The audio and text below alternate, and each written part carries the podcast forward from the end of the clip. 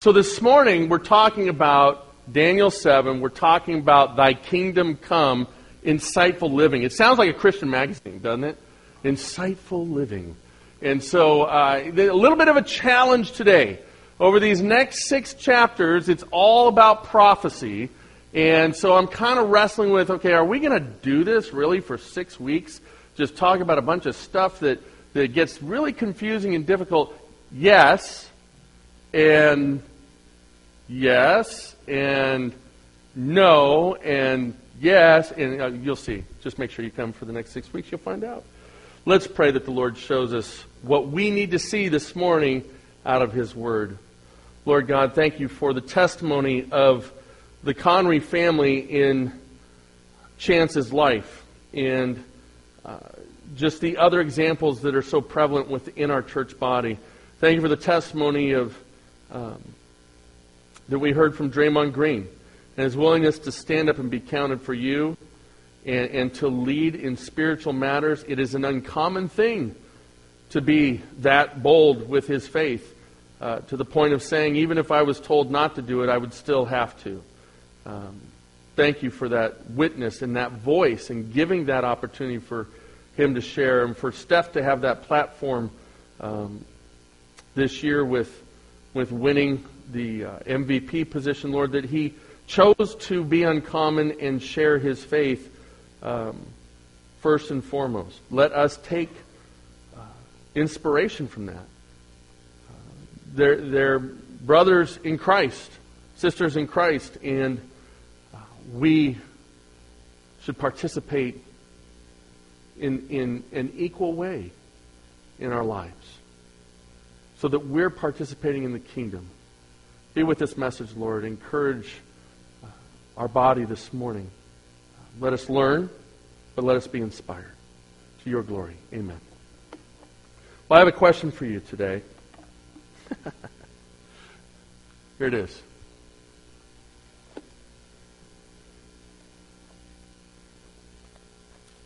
Really? Nobody's going to tell me what time it is? What time is it? No, you can tell me.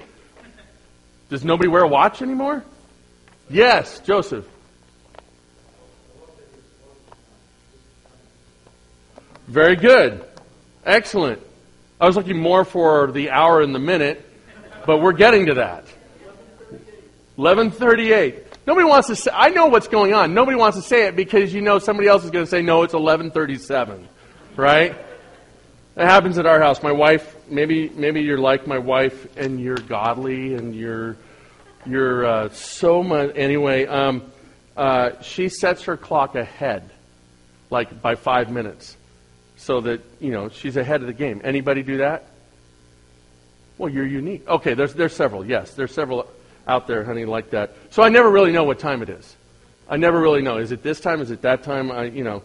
So how many of you now have you, you don't wear a watch. You get your time off your phone.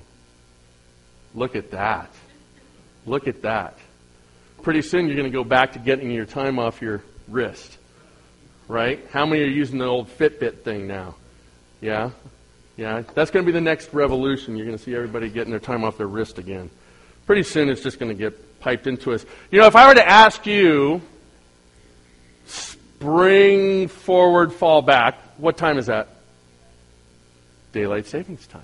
If I was to ask you, what is April 15th? See, so many more of you know tax time than daylight savings time.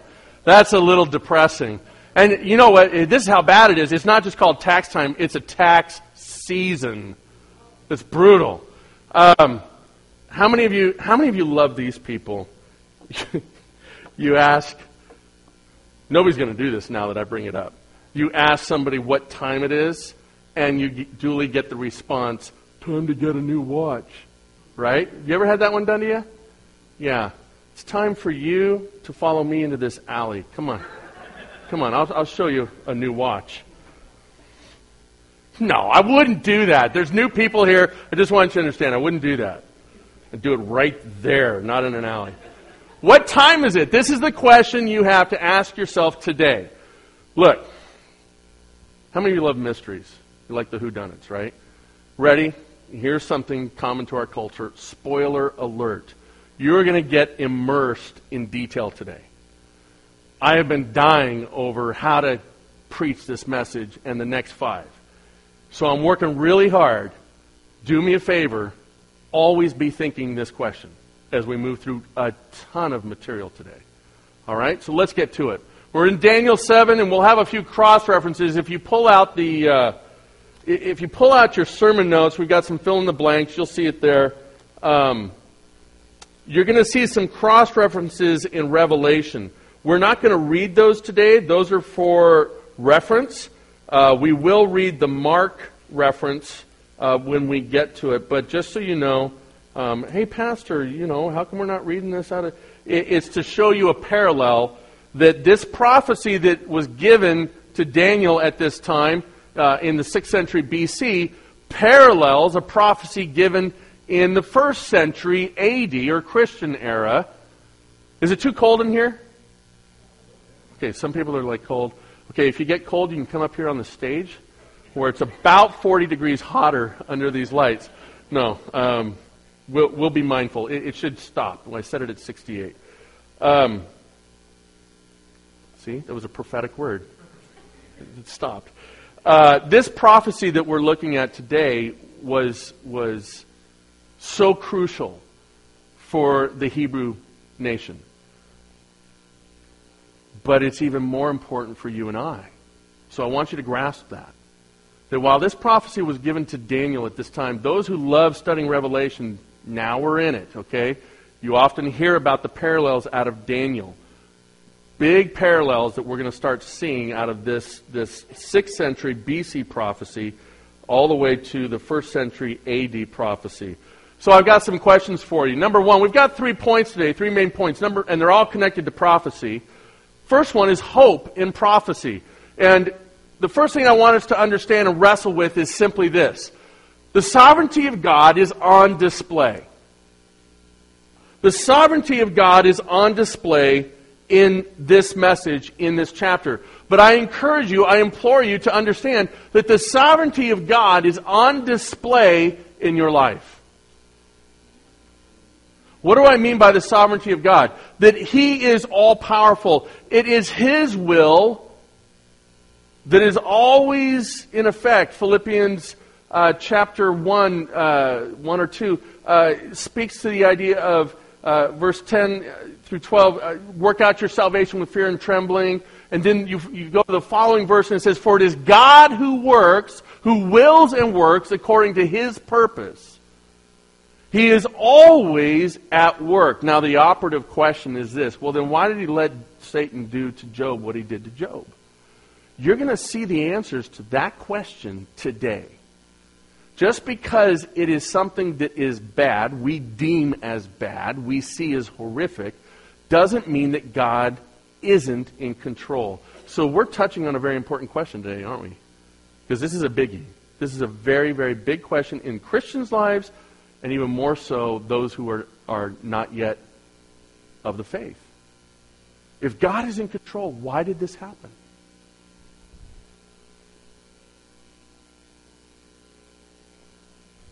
Do I have permission to engage you, my friend? Did you ever ask that question before Trinity? And how long did you have to wait for your child? And it's by no mistake you named her Trinity. No mistake at all. No mistake at all. There was plenty of times where you wondered if God was in control. Yeah. And you have your answer. You have your answer and it's a cute answer.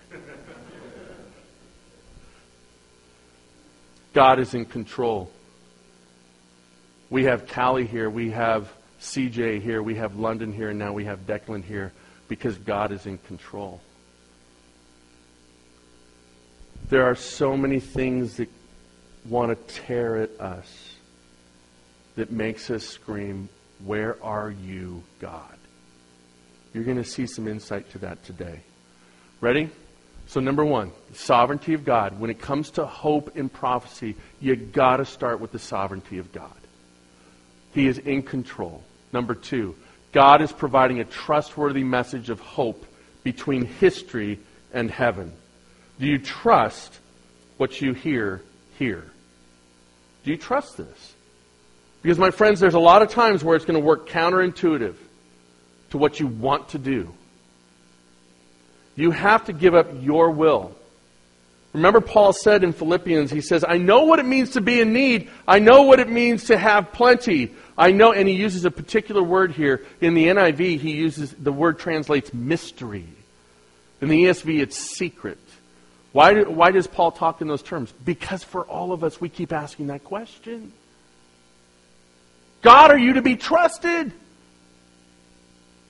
And at a particular point in time, Paul finally got to a point where he says, What? He says, I've learned the secret of what it means to be content. I no longer ask that question God, where are you? God, can I truly trust in these things that you have written down? How did Paul get there? You're going to see this morning. Prophecy informs Information provides insight, and insight leads to hope. And that is the message for you today. What time is it? It's always time for us to have hope. Amen? It is always time for us to have hope. So, how is that playing out for the Hebrew people? How is it playing out for Daniel? And how is it playing out for you and I today? Let's get into it. The second point today, and the one will be in for an hour and a half. All right. There went hope of any lunch.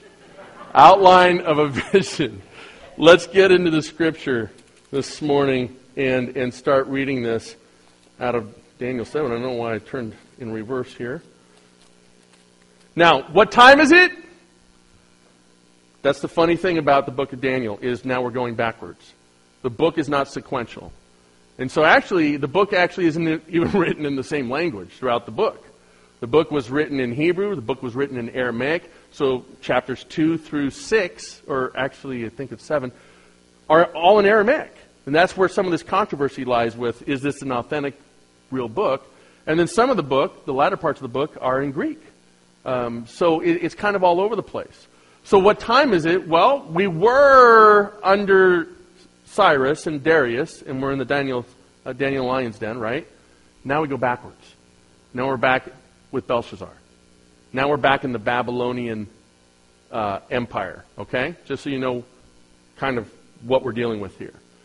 And so it says this. We're going to read verses 1 through 8, starting in chapter 7. It says this In the first year of Belshazzar, king of Babylon, Daniel saw a dream and visions of his head as he lay in his bed.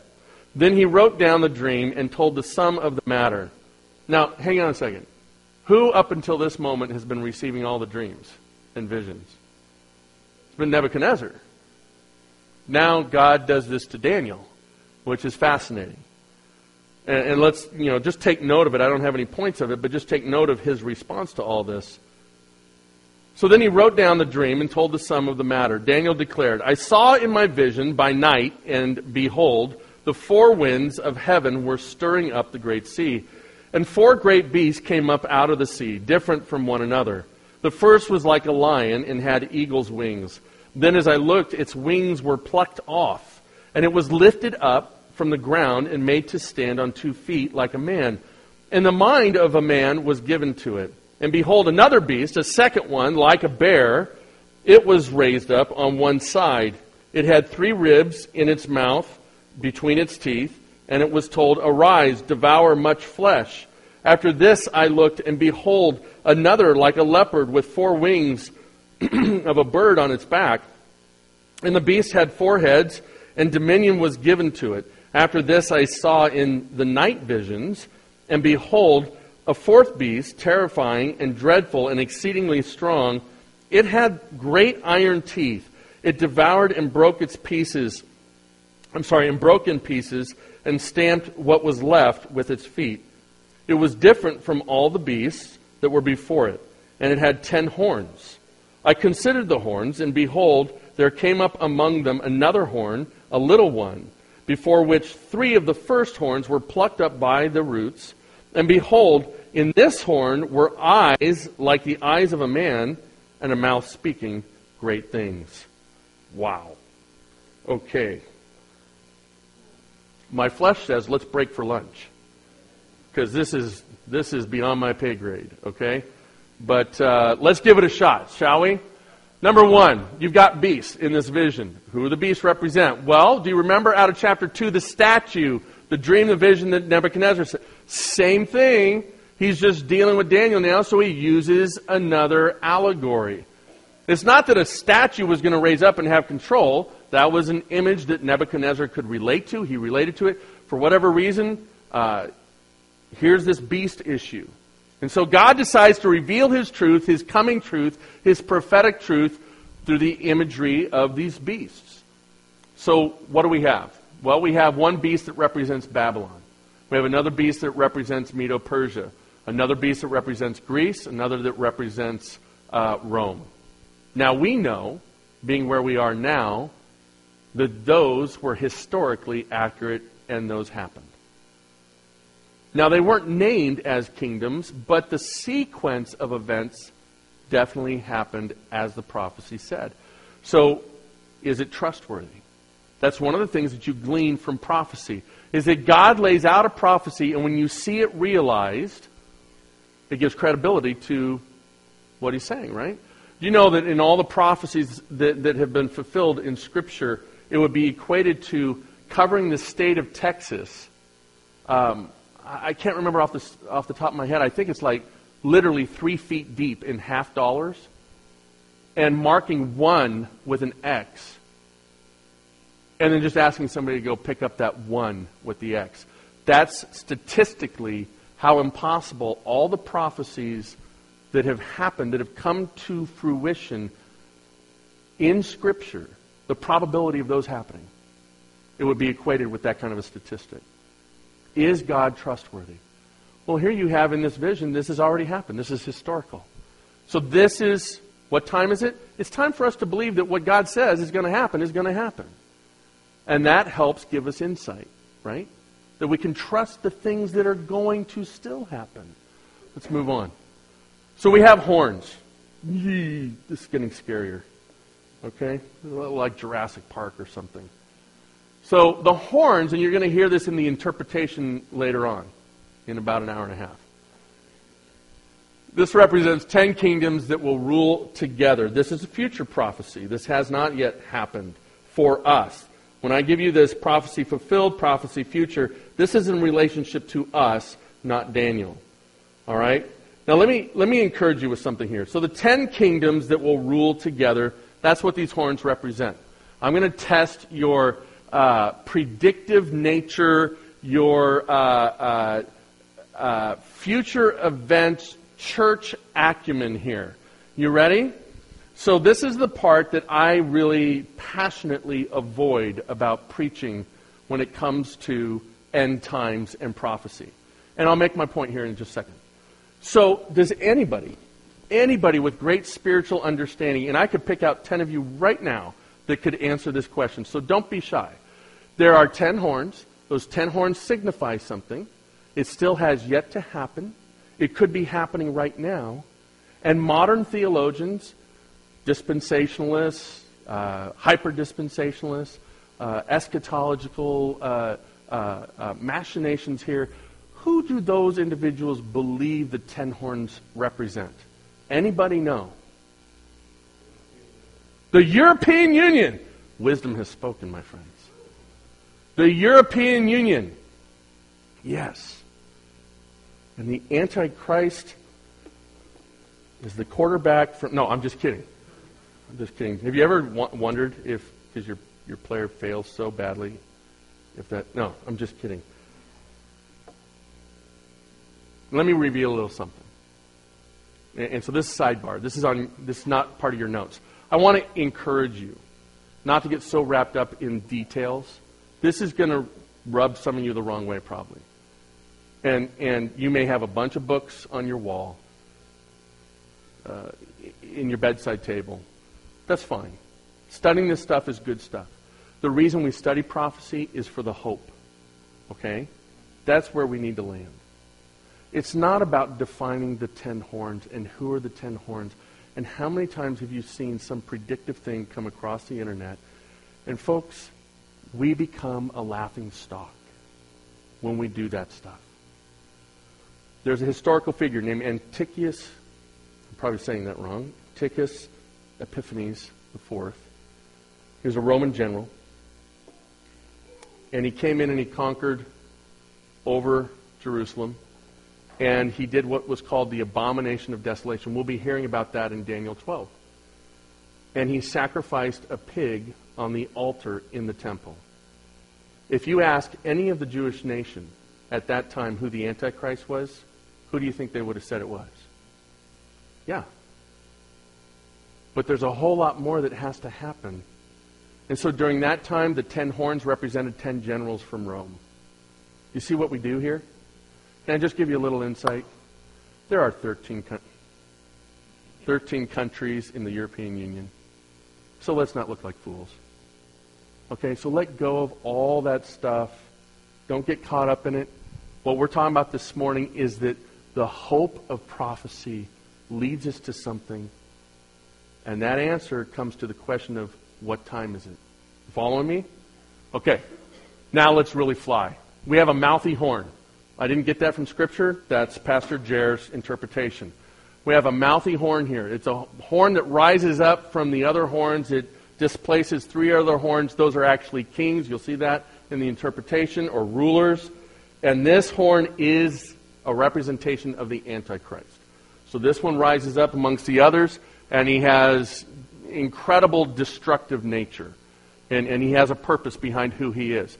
So, Revelation 13, 19, great parallel passage for you to understand that uh, more in depth. Uh, continuing on the outline of the vision, let's look at verses 9 through 10. Now it changes. So Daniel receives this, uh, this vision of these beasts and the horns and the mouth horn, and now everything shifts. And let's pick it up, verse 9, chapter 7. It says this As I looked, thrones were placed, and the Ancient of Days took his seat. His clothing was white as snow, and the hair on his head like pure wool. His throne was fiery flames its wheels were burning fire.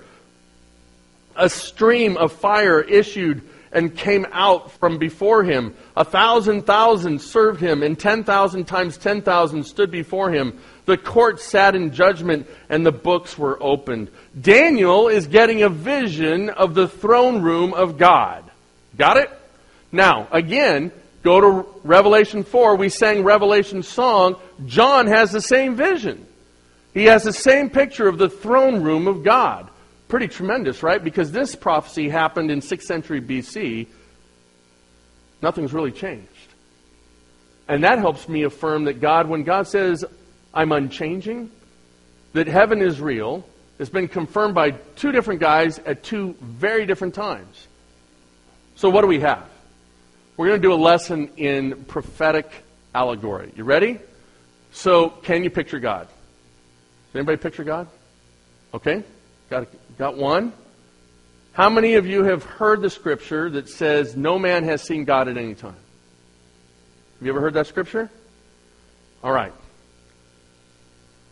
Got a little bit of a problem. Is it just me? Or do we have a contradiction here?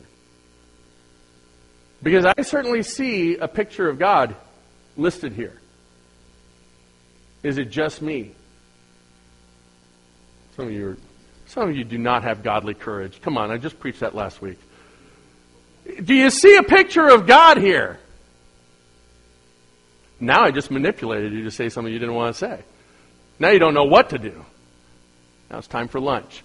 Can you picture God? Well, number one, what's he see? Thrones placed. How many of you out there are carrying it? Don't raise your hand because I'm going to say something really horrible here.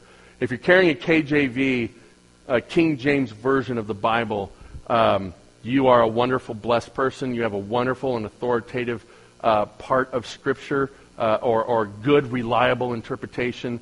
I believe the NIV is good and reliable as well. I believe the NASB is good and reliable. I believe the authorized version is the ESV. So if y'all want to get close to God, you get that version. No, I'm just Here's something that's interesting. If you have a KJV this morning, it doesn't say that thrones were placed. It says thrones were cast what? Cast down.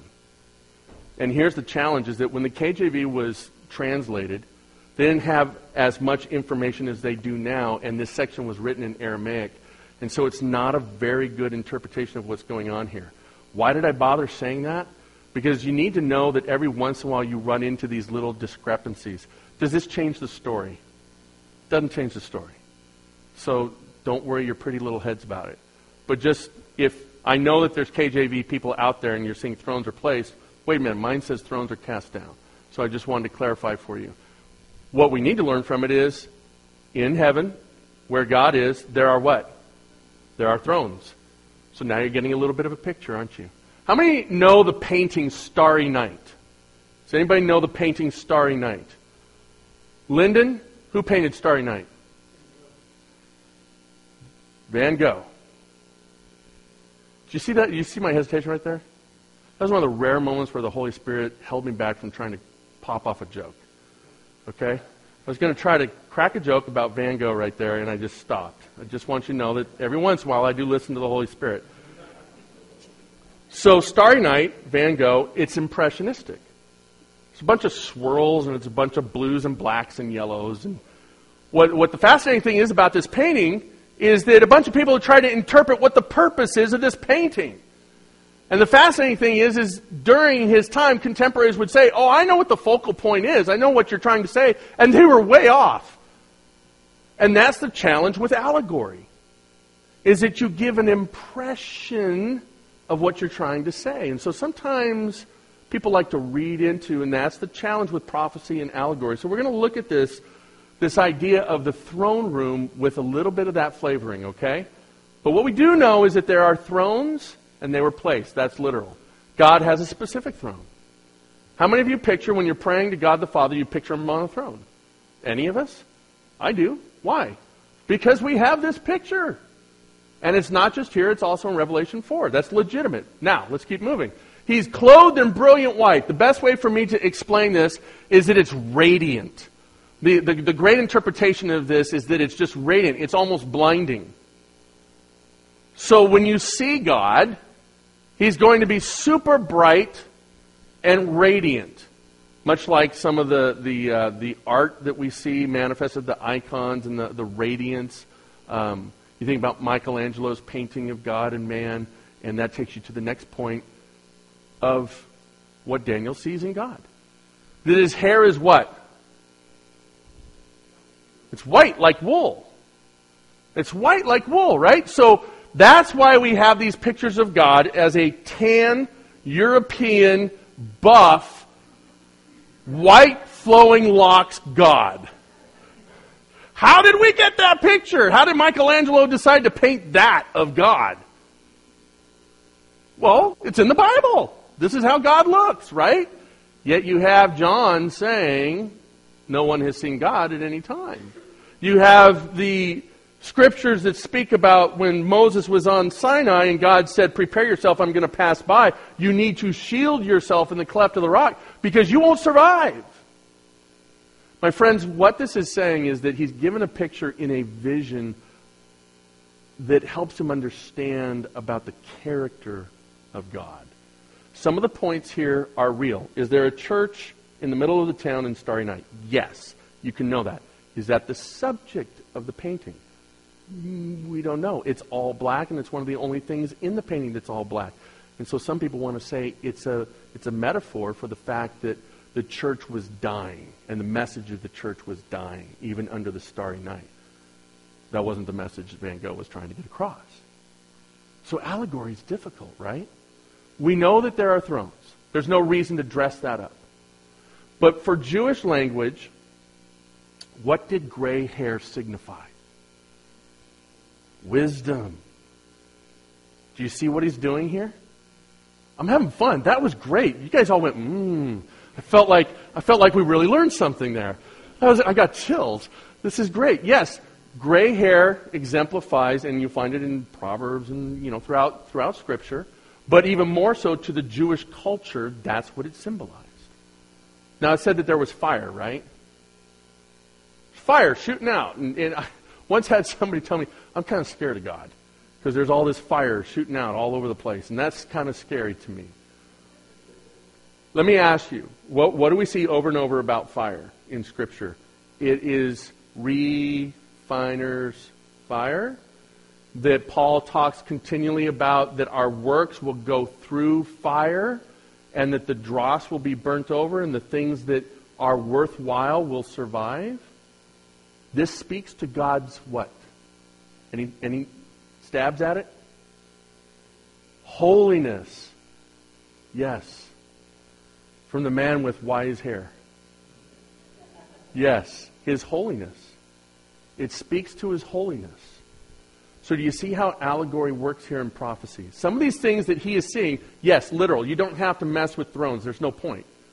But when he's talking and speaking about God, what we know about God when you take the whole of Scripture is that he never reveals his totality of his glory because we could not handle that. But he, he will reveal himself in portions and in ways that we can know him. And that's what is happening in this prophecy when he sees the picture of God. Number one, he's brilliant, he's pure. Number two, that he's, he's holy. Number three, he is wise. It's not that we're actually getting a, a snapshot, a Polaroid of God. There's no need for that. We need to know the character of God, right? So the history here and the purposefulness of the allegory and the prophecy is there to inform us and to give us insight into a trustworthy God. So isn't it fascinating that what happens is the first part of the vision is all these beasts and this destruction, and then God takes him to the throne room to give him what? To give him hope. To give him hope. To say, I'm in charge. Get your confidence in me. I'm in charge. So let's look at, oh, and then innumerable uh, angels. Allegory is like impressionistic painting. It may be vague, but it holds great meaning, message, and purpose. Okay? So think about that when you're looking at at prophecy. Are you still with me? Okay. So Daniel's going to interpret this in a minute, but here comes some great stuff about Jesus Christ. Isn't it fast? How many of you always wondered, does the Old Testament show us Jesus Christ? Where is Jesus Christ the, the angel of the Lord, right? Okay, we, we get those parts, and, and that's because somebody told us that we think that Jesus was the angel of the Lord. This, which is prophecy, speaks to what he saw in real time, but will affect us. Not just the Jewish nation, but affects us and affects the future of this prophecy. Listen carefully as we get back into 7. It starts in verse 13, all right? Again, outlining a verse in 13 and 14. It says, Then I saw in the night visions, and behold, with the clouds of heaven there came one like a son of man. Remember those specific words. Remember those specific words. And behold, with the clouds of heaven there came one like a son of man. And he came to the Ancient of Days. How many people do you have involved in this scene now? Just so I'm really clear. Two. Number one would be the Ancient of Days. The second one would be who? The Son of Man and was presented before him. And to him was given dominion and glory and a kingdom that all peoples, nations, and languages should serve him. His dominion is everlasting and everlasting dominion, which shall not pass away, and his kingdom one that shall not be destroyed. Does this give you hope? Does the history of this prophecy give you hope? It gave hope to the nation of Israel. Unfortunately, they're still looking for Messiah. They didn't buy this, which is fascinating. This is where we're going to get into that Mark chapter 14 passage. So we have this title, The Son of Man. What is significant about this? Well, if you want, you can turn with me to Mark 14. And let me set it up for you real briefly. Uh, Jesus, at the end of his ministry, he's been arrested, and they've got to find a reason to crucify him. And so they know how they're going to get him. They want to get him on blasphemy and they ask him a crucial question.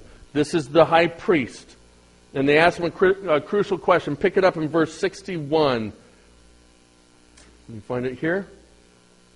But he remained silent and made no answer. Again, the high priest asked him, Are you the Christ, the Son of the Blessed? And Jesus said, I am. Now listen. And you will see the Son of Man seated at the right hand of power and coming with the cloud of heaven. He knew that the high priest, those that were gathered there, would know what he was speaking about. what he was claiming. Now, what you'll hear in most sermons around Easter time is the whole focus on the, the, the, the, um, the words I am. There's so much more here, my friends.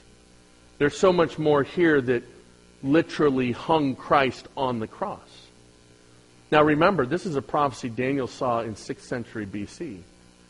Now we're 500 and some odd years fast forward, and it's happening. For us, this is history. For Daniel, this was the future. This is trustworthy. It happened exactly the way it was prophesied to happen. So, what time is it? It's time for the Son of Man to do what he was supposed to do to pay that price for us and to give us hope. Right? Let's go back to Daniel 7. So, what, what do we learn from the passage here in Mark? Christ is claiming divinity. He's claiming to be this Son of Man. And by the way, does anybody have a hang up with that title? Does that weird you out? You're like, wait a minute, the Son of Man doesn't sound like God, right? I always struggled with that as a kid. There's your answer the first time you see this is coming out of this prophecy in Daniel 7. And it's a title. It's not, it's not indicative of the fact that he was born as a human.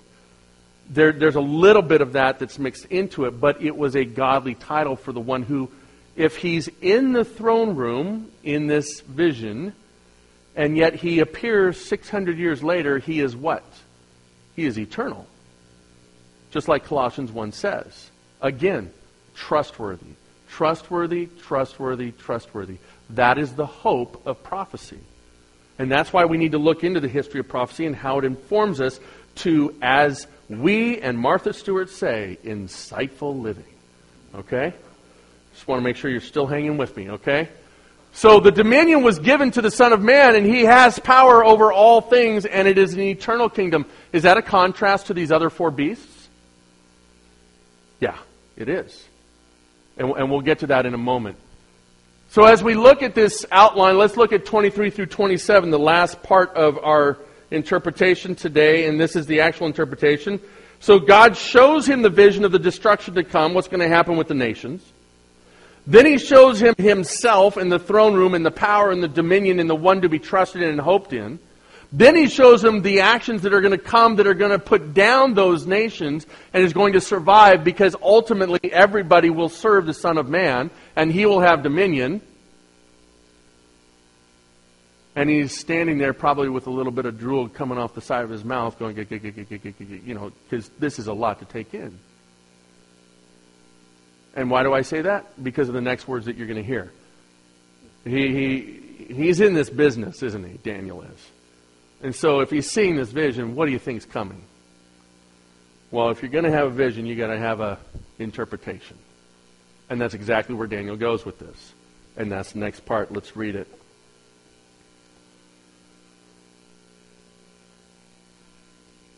Where are we? Verse 23. Thus he said, As for the fourth beast. Now, what happened is he turns to the angel. There's an angel there, and he turns and he asks for an interpretation. And this is the angel speaking that's giving the interpretation in verse 23. Thus he said, As for the fourth beast, there shall be a fourth kingdom on earth which shall be different from all the kingdoms. And it shall devour the whole earth and trample it down and break it into pieces. As for the ten horns, out of this kingdom ten kings shall arise. Remember, I told you that that's what that represented. And another shall arise after them, and he shall be different from the former ones. And he shall put down three kings. He shall speak words against the Most High, and shall wear out the saints of the Most High, and shall take change, I'm sorry, and shall think to change the times and the law, and they shall be given into his hand for a time, times, and half a time. But the court shall sit in judgment, and his dominion shall be taken away, to be consumed and destroyed to the end and the kingdom and the dominion and the greatness of the kingdoms under the whole heaven shall be given to the people of the saints of the Most High. Their kingdom shall be an everlasting kingdom, and all dominions shall serve and obey them. That is the interpretation of this prophecy. So, what he's really focusing on and what he's speaking about is our time. He's speaking to the Antichrist. He's speaking to the one that will, that will trump all the other kingdoms.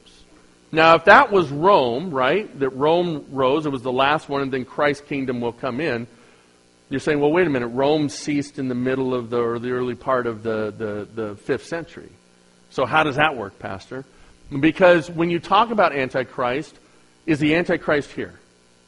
Some of you may say yes. Don't do it. Okay? No. So far, we have not seen the Antichrist. But have we seen the spirit of the Antichrist? Yes. And it's growing, and it's growing, and it's growing, and it's growing. There will be a day where the things that Draymond Green uttered, he will not be able to play basketball if he, do, if he utters those things.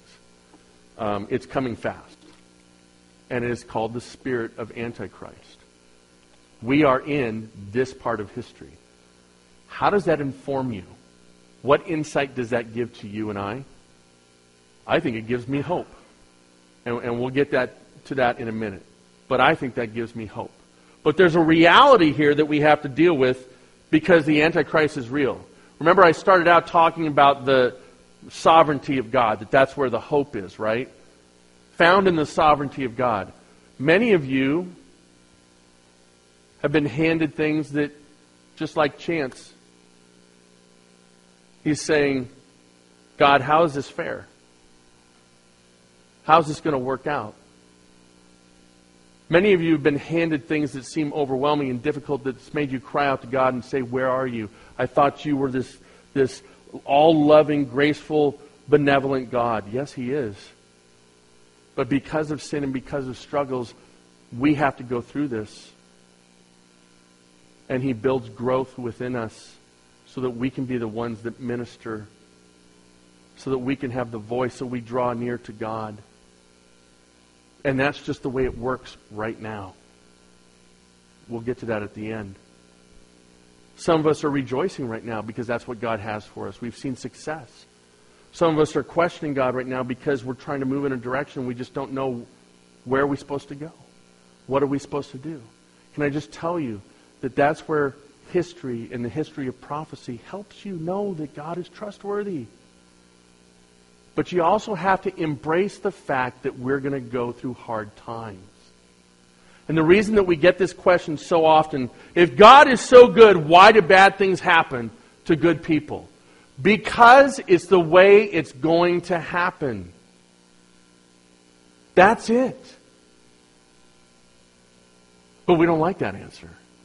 We like an answer that eradicates the difficult things of life. What happens when we eradicate the challenges in our life? We don't grow. We don't depend on God. We end up like Israel. We end up in captivity. Right? When I start doing really well, I go and involve myself in things that I can't normally participate in. And those things steal away time from God more and more and more. And God sends his warning saying, hey, I'm here. Remember me? I'm here. And I say, yeah, thanks. I appreciate all that you did, but I'm busy. I'm busy over here now because I'm doing so well.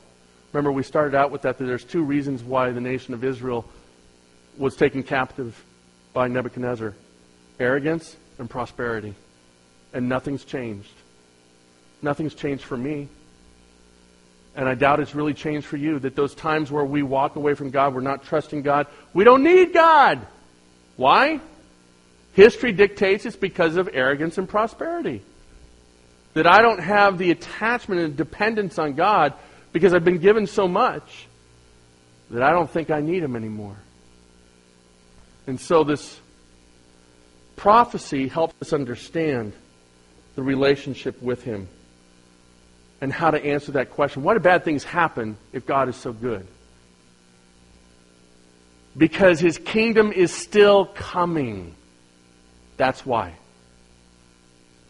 His kingdom, we get tastes, we get little, little side banquets, we get parts of it, we get to enjoy some of the power now, but that day will be fully realized when he comes in the clouds at the second coming.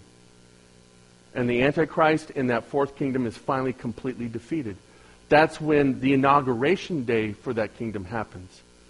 But guess what? A big part of that kingdom is active right now, and it's active just like what we saw out of the testimony, the uncommon testimony of the Connerys, of others in this room, of what Draymond Green was sharing, and on and on and on it goes, because God is involved through you. That's the kingdom of Christ.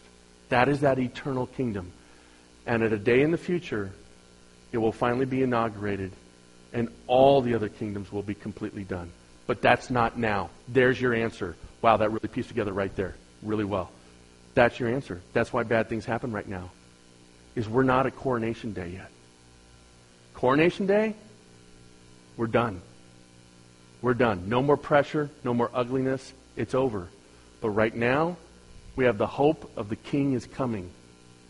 Remember that scene in, in Return of the King where desperation's happening at Helm's Deep? talking Lord of the Rings geek stuff right now. Right? And it's desperate and it's horrible and why are bad things happening? And all of a sudden this brilliant light comes and it's not God, it's Gandalf.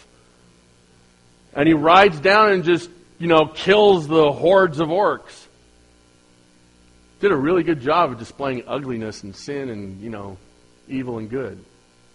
That's why we have to live with what we live with. I didn't go over this. What, what do we see? The angel says what? The four kingdoms will fall. The Antichrist will wear out the saints. There you go. That's one of the reasons we suffer.